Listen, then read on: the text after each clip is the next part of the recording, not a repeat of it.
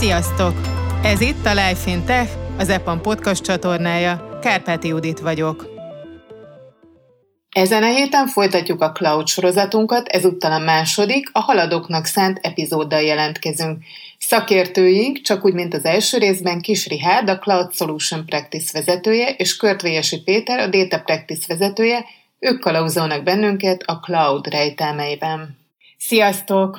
Szia, Judit! Szia, Judit! Ezúttal a Cloud témának a második epizódjával jelentkezünk, amiben most már sokkal inkább a haladókhoz szólunk, azokhoz, akik alapvetően is már ebben a témában jártasak. Kezdhetjük talán rögtön azzal, hogy mik a cloudnak az árnyoldalai. Ugye előzőleg beszélgettünk rengeteget arról, hogy miért hasznos, milyen hatalmas nagy jelentősége van, mik az árnyoldalai a cloudnak, vannak-e egyáltalán? 2021-ben több leállást is látunk, amikor gyakorlatilag fontos szolgáltatások ezáltal és fontos weboldalak teljesen, teljesen megálltak. Például a Rumba robotporszívók, vagy a, a Ring biztonsági kamerák teljesen megálltak, amikor a, a cloud üzemeltetésében problémák keletkeztek. Covid alatt nagyon sok egyetemi vizsga maradt félben, és hát néhányan panaszkodtak, hogy az újonnan megvásárolt automata macska etetőjük, ami szintén egy internetre csatlakoztatott eszköz is megállt, és a macskák éhesek maradtak. Igazából ezeket az érdekes tényeket, vagy, vagy akár vicces tényeket leszámítva is igazából látjuk már, hogy a cloud nagyon belépett a, az életünkbe, és nagyon sok olyan szolgáltatást kontrollál, ami, amit természetesnek veszünk a hétköznapi életbe, és igazából rábízzuk egy szolgáltatóra ezeket a, a mi életünk számára fontos szolgáltatásokat, és mint mindenhol, ahol emberek dolgoznak, itt is előfordulnak hibák. Viszont ugye a reputációban, akár üzletmenetben, vagy akár kártérítési igényekben a, a mi üzletünk felelhet ezekért a kiesésekért. Igazából felső vezetőket megkérdezve ők a, a, a legnagyobb kockázatnak a, a biztonságot ítélték meg. A cloud biztonsági szakértő is tulajdonképpen egy szakma. Tehát, hogyha valaki hozzáértés nélkül felállít egy cloudos környezetet, ott rengeteg kiskapu lehet. Ezek azért megosztott rendszerek, rossz beállítások esetén privát adatok szivároghatnak ki, bárki elérheti jelszóval, vagy jelszó nélkül, vagy egy nagyon egyszerű jelszóval a, a mi adatainkat. Ez a multitenancy témakör, amikor is megosztott rendszereket használnak többen, itt, itt több különböző biztonsági kockázat lép elő. Másrészt bevásároljuk magunkat egy, egy környezetbe, és ezt a környezetet más kezeli. Tehát ez, ennek a fejlődésére mi nem igazán vagyunk hatással, megszűnhetnek szolgáltatások, amiket mi nagyon aktívan használunk, változtathatják a hozzáféréseket, amit nagyon nehezen tudunk követni, változtathatják az árazási modellt, ami, ami nagyon meg tud bennünket lepni, bár azért összességében az elmúlt években inkább lefele tendáltak ezek az árak, mint, mint fölfelé, mégiscsak egy kockázatnak tesszük ki magunkat azzal, hogy bezárjuk magunkat egy, egy szolgáltatónak a, a környezetébe, és tulajdonképpen ő diktálja a feltételeket, mi pedig kénytelenek vagyunk elfogadni. Ugye rengeteg adatvédelmi direktíva előkerül a GDPR-tól, a HIPAN keresztül, megfelelőséget kell biztosítanunk, ami külön energiabefektetés, és, és magának a migrációnak is egyébként eléggé, eléggé nagy költségei vannak, mint kockázatok. Igen, ugye Péter említette a, a vendor lock amikor bevásároljuk magunkat egy cloudba, és nagyon szorosan integrálódunk. Ha esetleg valamilyen oknál fogva később szeretnénk megválni ettől a cloud szolgáltatótól, annak borzasztó költségei lehetnek, tehát érdemes úgy tervezni az architektúrát. Szintén van még egy ilyen vonatkozása, hogy a pontos kározhatóság miatt, ha rosszul tervezzük az architektúrát, akkor nagyon költséges is lehet. Tipikusan a serverless részen volt már olyan antipatent tapasztalatom, hogy adatprocesszálásra szerették volna használni a serverless szolgáltatásokat, és erre tipikusan nem alkalmas, mert ha ezek a szolgáltatások hosszan futnak, nagy adatmennyiséggel, akkor borzasztó költségeket tudnak generálni. Térjünk rá direktben arra, hogy milyen formában találkozhatunk a felhővel az EPAM-nál. Most mind a e, három nagy publikus cloud szolgáltatóval dolgozunk, a Amazon Web Services, el a Google Cloud Platform és a Microsoft Azure-rel. Ezen kívül európai projekteken jellemző még az Open Telecom Cloud, ami ugye OpenShift alapú. Ritkán exotikusabb cloud szolgáltatókkal is dolgozunk, például a ázsiai régióra jellemző Alibaba Cloud-dal, valamint az Apple-nak is van saját felhője. Topológiák tekintetében a publikus szolgáltatók mellett privát és hibrid cloud megoldásokkal is foglalkozunk. Péter, esetleg be tudnál mutatni néhány olyan kevésbé elterjedt, de mégis érdekes szolgáltatást a data területről, ami nem olyan egyértelmű? Igen, igen, hoztam néhány példát. Talán egy könnyedden indítva AWS Data Exchange. Ez tulajdonképpen egy piactér adatfájloknak, adattábláknak, adat API-oknak, ahol is harmadik felek publikussá tehetnek bizonyos adatokat, eladhatnak adatokat, és itt több tízezer adatforrás között böngészhetünk, és van, van, van egyébként köztük nagyon érdekes. Az Experian, ami egy pénzügyi területen tevékenykedő cég, például minden ország demográfiai adatát olyan 4 kötőjel 10 ezer dollárért árulja 12 hónapos előfizetésként.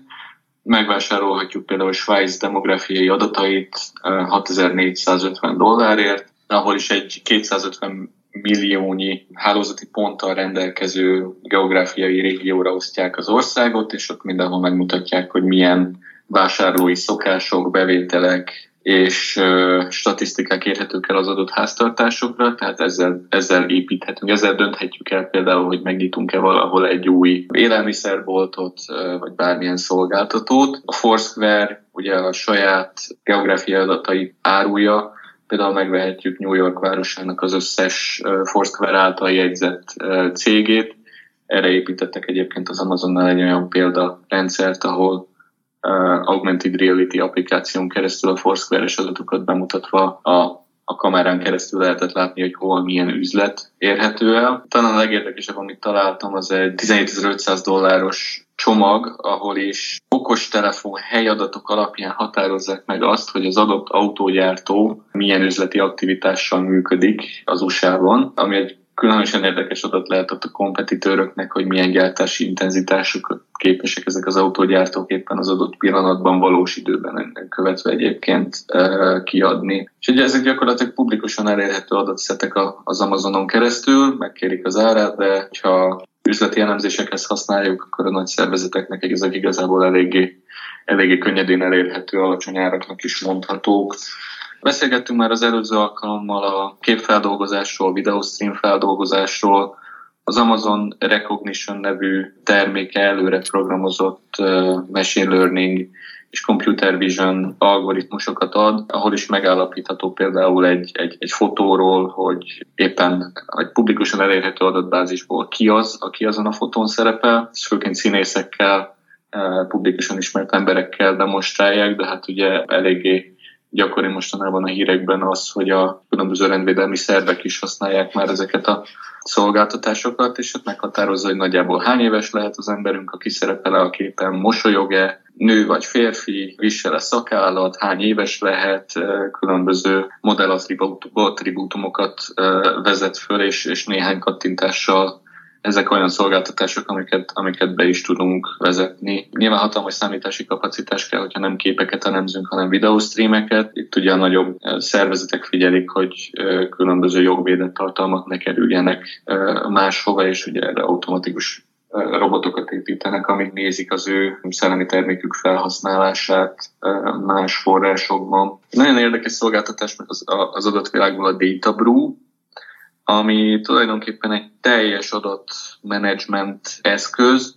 Először is profilozhatjuk az adatot, meghatározhatjuk, hogy miből áll az adatunk, tisztíthatjuk és normalizálhatjuk, 250 beépített transformációnk van arra, hogy ezt a normalizálást végrehajtsuk programkódi írása nélkül. Építhetünk belőle egy teljes EDL folyamatot, amit aztán egy lineage gráfon megjeleníthetünk, hogy hogyan is mozog az adatunk, és mindezt automatizálhatjuk, tehát production környezetbe folyamatossá, monitorozottá, logoltá és, és performancia szempontból biztosítottá tehetjük úgyhogy nem írunk egy kódsort sem. Itt ugye sokat mondjuk, hogy a robotok elveszik majd mindenkinek a a munkáját. Igazából a cloud talán a legnagyobb úttörő abban, hogy, hogy az informatikusok munkáját hát nem fogja elvenni azért szerintem, mert rengeteg szolgáltatást kell tudni kezelni, de mindenképpen egyre kifinomultabb eszközök állnak a rendelkezésünkre ahhoz, hogy egyre gyorsabban tudjunk ilyen rendszereket készíteni, és ahogy a Databrook példájából is látni, kódsor írása nélkül is tudjunk ilyen rendszereket a,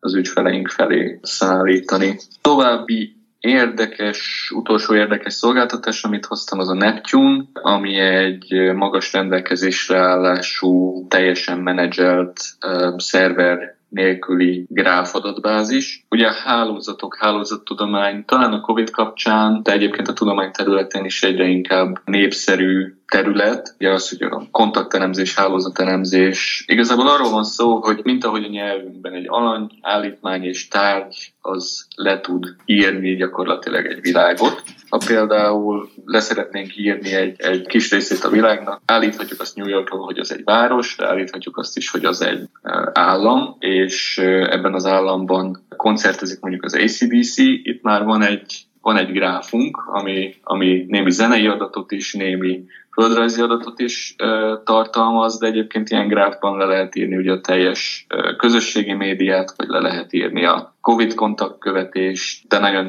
nagyon jól lehet használni egyébként különböző csalásdetekciós algoritmusokra is. Erre ad a Neptune egy megoldást, hogy ezeket az alanyállítmány tárgy hármasokat, tripleteket ö, tárolja, és egy 64 terabájtos gráfot képes maximum kezelni, és e- ehhez e, nagyon-nagyon gyors, e, standardizált lekérdezéseket végrehajtani. Egyébként tulajdonképpen ugye egy ilyen hálózat maga az internet is, vagy hát az internetes weboldalak is, és jelen pillanatban az Amazon Neptune legnagyobb gráfot kezelni képes szolgáltatás, tehát ez egy nagyon népszerű szolgáltatás is a kutatási területen, de akár az ügyfeleimnél is, akik a pénzügyi kockázatokat és csalásokat elemzik hasonló gráfokon. És még több, több tíz szolgáltatás van adat területen, és főként az AWS mutatom be egyébként, de de ugyanúgy ne felejtsük el, hogy a Microsoft és a Google is nagyon, nagyon aktív ezeknek a szolgáltatásoknak a, a létrehozásában. Úgyhogy itt, itt, itt még hosszasan lehetne erről beszélgetni, csak néhányat igyekeztem felvillantani. Villancsunk föl néhányat az EPAMOS projektek közül is. Ricsi, melyek voltak a legizgalmasabb cloudos projektek? Ugye tipikusan a customerek egy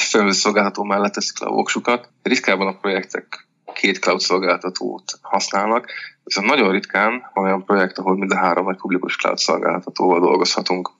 Ugye eleve borzasztóan, hogy a, a service katalog egy szolgáltató esetén is, hát még három esetén, és három szolgáltató bevonása viszont arra a lehetőséget, hogy tényleg azt a service használjuk, ami az igényünknek a legjobban megfelel.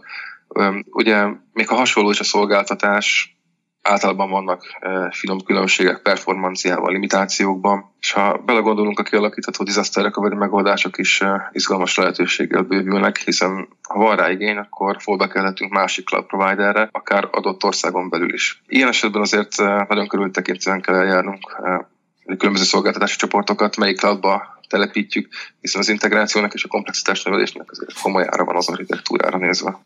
Data szempontból is említenék egyet, mindig a, a legkönnyebb a, a legutolsó projektről beszélni, és én is ezt fogom tenni, de, de egyébként ahogy elhangzott már így nagyjából az új projektjeink 90% a cloud alapon indul, vagy kerül, kerül fejlesztésre, úgyhogy, úgyhogy egyértelműen nagyon-nagyon sok izgalmas data projektet is lehetne mondani. Több frissen felvett junior kollégával kezdtünk egy, egy zöldmezős fejlesztésbe, ami, amiben az a legjobb, hogy nagyon szépen meg lehet tanulni a, a cloud uh, csinyát, dinnyát, és egy viszonylag egyszerű használati esetünk van, egy pénzügyi szolgáltató cégnek egy óra alatt több millió apró fájl esik be, amik egyébként teljesen publikus tőzsdei adatokat tartalmaznak, trading adatokat tartalmaznak, és ezeket az adatokat kell lekérdezhetővé feldolgozni és lekérdezhetővé tenni, amire ők korábban egy egyszerű egy gépes SQL rendszert használtak, viszont nagyon limitáltak voltak mind a tárolható adatmennyiség, mind az időintervallum, mind pedig a performancia szempontjából, tehát ezt a rendszert elosztották kellett tenni, viszont úgy, hogy a lehető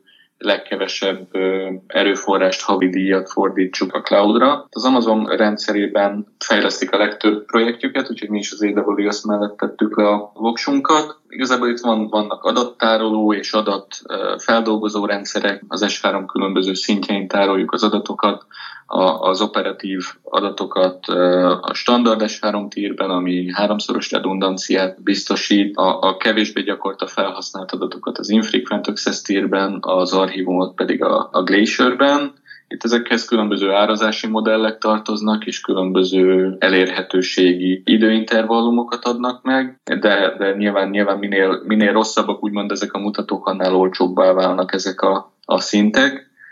Úgy döntöttünk, hogy esemény alapon fogjuk feldolgozni ezeket a fájlokat, minden egyes fájl egy esemény egy SQS queue-ban, és minden egyes fájlesemény elindít egy szerver nélküli lambda feldolgozót, ami, ami klasszikus Python kóddal dolgozza fel az adatainkat, majd betömörítjük, és egy Parquet nevű formátumba tároljuk ezeket az adatokat, amik, ami egy oszloporientált formátum, ez annyit jelent, hogy igazából a oszlop alapú statisztikákat sokkal gyorsabban nyerhetjük ki belőle, és az Amazon elosztott S3-at querizni képes Athena rendszerében adjuk ezeket az adatokat közre. Ez egy elég egyszerű flow-nak, data flow-nak néz ki, nyilván bonyolítja azt, hogy ezért itt mindenféle biztonsági előírásnak meg kell felelnünk, illetve különböző logoló és monitorozó rendszerekhez kell integrálódnunk a amik az ügyfél sajátjai, autentikáció, autorizáció is egy, egy, egy külön feladat. Amit kiemelnék ezzel a projekttel kapcsolatban, hogy nagyon jól lehet tanulni, és egy nagyon-nagyon könyvszerű, mondhatni egy ilyen tutorial jellegű projekt, ami, ami tényleg szerintem egy kezdőnek nagyon nagy előny és élmény, hogy, hogy így láthatja a cloudot. Az architekturának minden rétegét át elemeztük, hogy mik lennének, a, mik lennének az alternatívák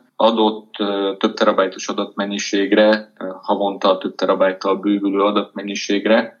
Jelen szolgáltatásunk nagyjából 10 dollárba kerül havonta, viszont hogyha nem megfelelően választottuk volna a szolgáltatásokat, hogyha nem használjuk az S3 tíreket, hogyha a Lambda helyett EMR, Sparkot, több száz nódból álló clustert használnánk, hogyha Athena helyett Redshift Data Warehouse-t használnánk, ahol, ahol saját magunk üzemeltetnénk még az alatta levő számítógépeket, szervereket is, akkor ez a költség a 10 ezer dollár helyett a számításaink szerint 75 ezerre rugott volna. Szerintem egy nagyon-nagyon fontos tanulság, hogy a még egy cloud szolgáltatónál is minden megoldásra van 4-5 alternatíva, funkcionálisan mind a négy-öt alternatíva képes ellátni az adott üzleti igény, viszont a probléma az, az mindig specifikus, és ha jól választ az ember, akkor, akkor ilyen nagyságrendi különbségek lehetnek a, a cloud költségekben. Tehát a cloudban nem kezdhetünk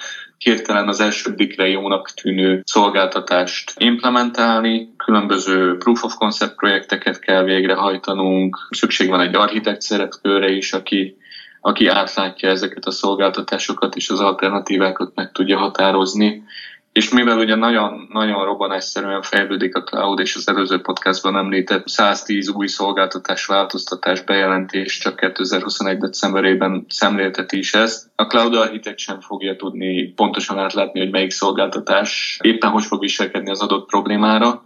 Tehát ezeket a cloud projekteket elő kell készíteni, és különböző méréseket kell végrehajtani, és ezt az ügyfélnek kommunikálni is kell. Nyilván ez bizonyos befektetési költséget jelent, viszont, viszont ebből a 10 és 75 ezer dollár relációjából láthatjuk, hogy ez hosszú távon azért jelentős sporoláshoz fog vezetni. Összefoglalva érdemes a, a, a szolgáltatásokat magas szinten ismerni, majd pedig a, a probléma specifikusan a gyakorlatban összehasonlítani, és az alapján meghozni a, a döntéseket. Egy fél mondat erejéig beszéltél a jövőről, miben áll a cloud jövője, ti hogy látjátok? Azt látjuk, hogy a, a cloud nagyon gyorsan fejlődik, továbbra is több száz szolgáltatást adnak hozzá. Egyértelmű további növekedési trend is a cloud, tehát szerintem nem fog, nem fog kimenni mostanában a divatból, sőt a következő tíz évben szinte biztos, hogy, hogy csak növekedni fog.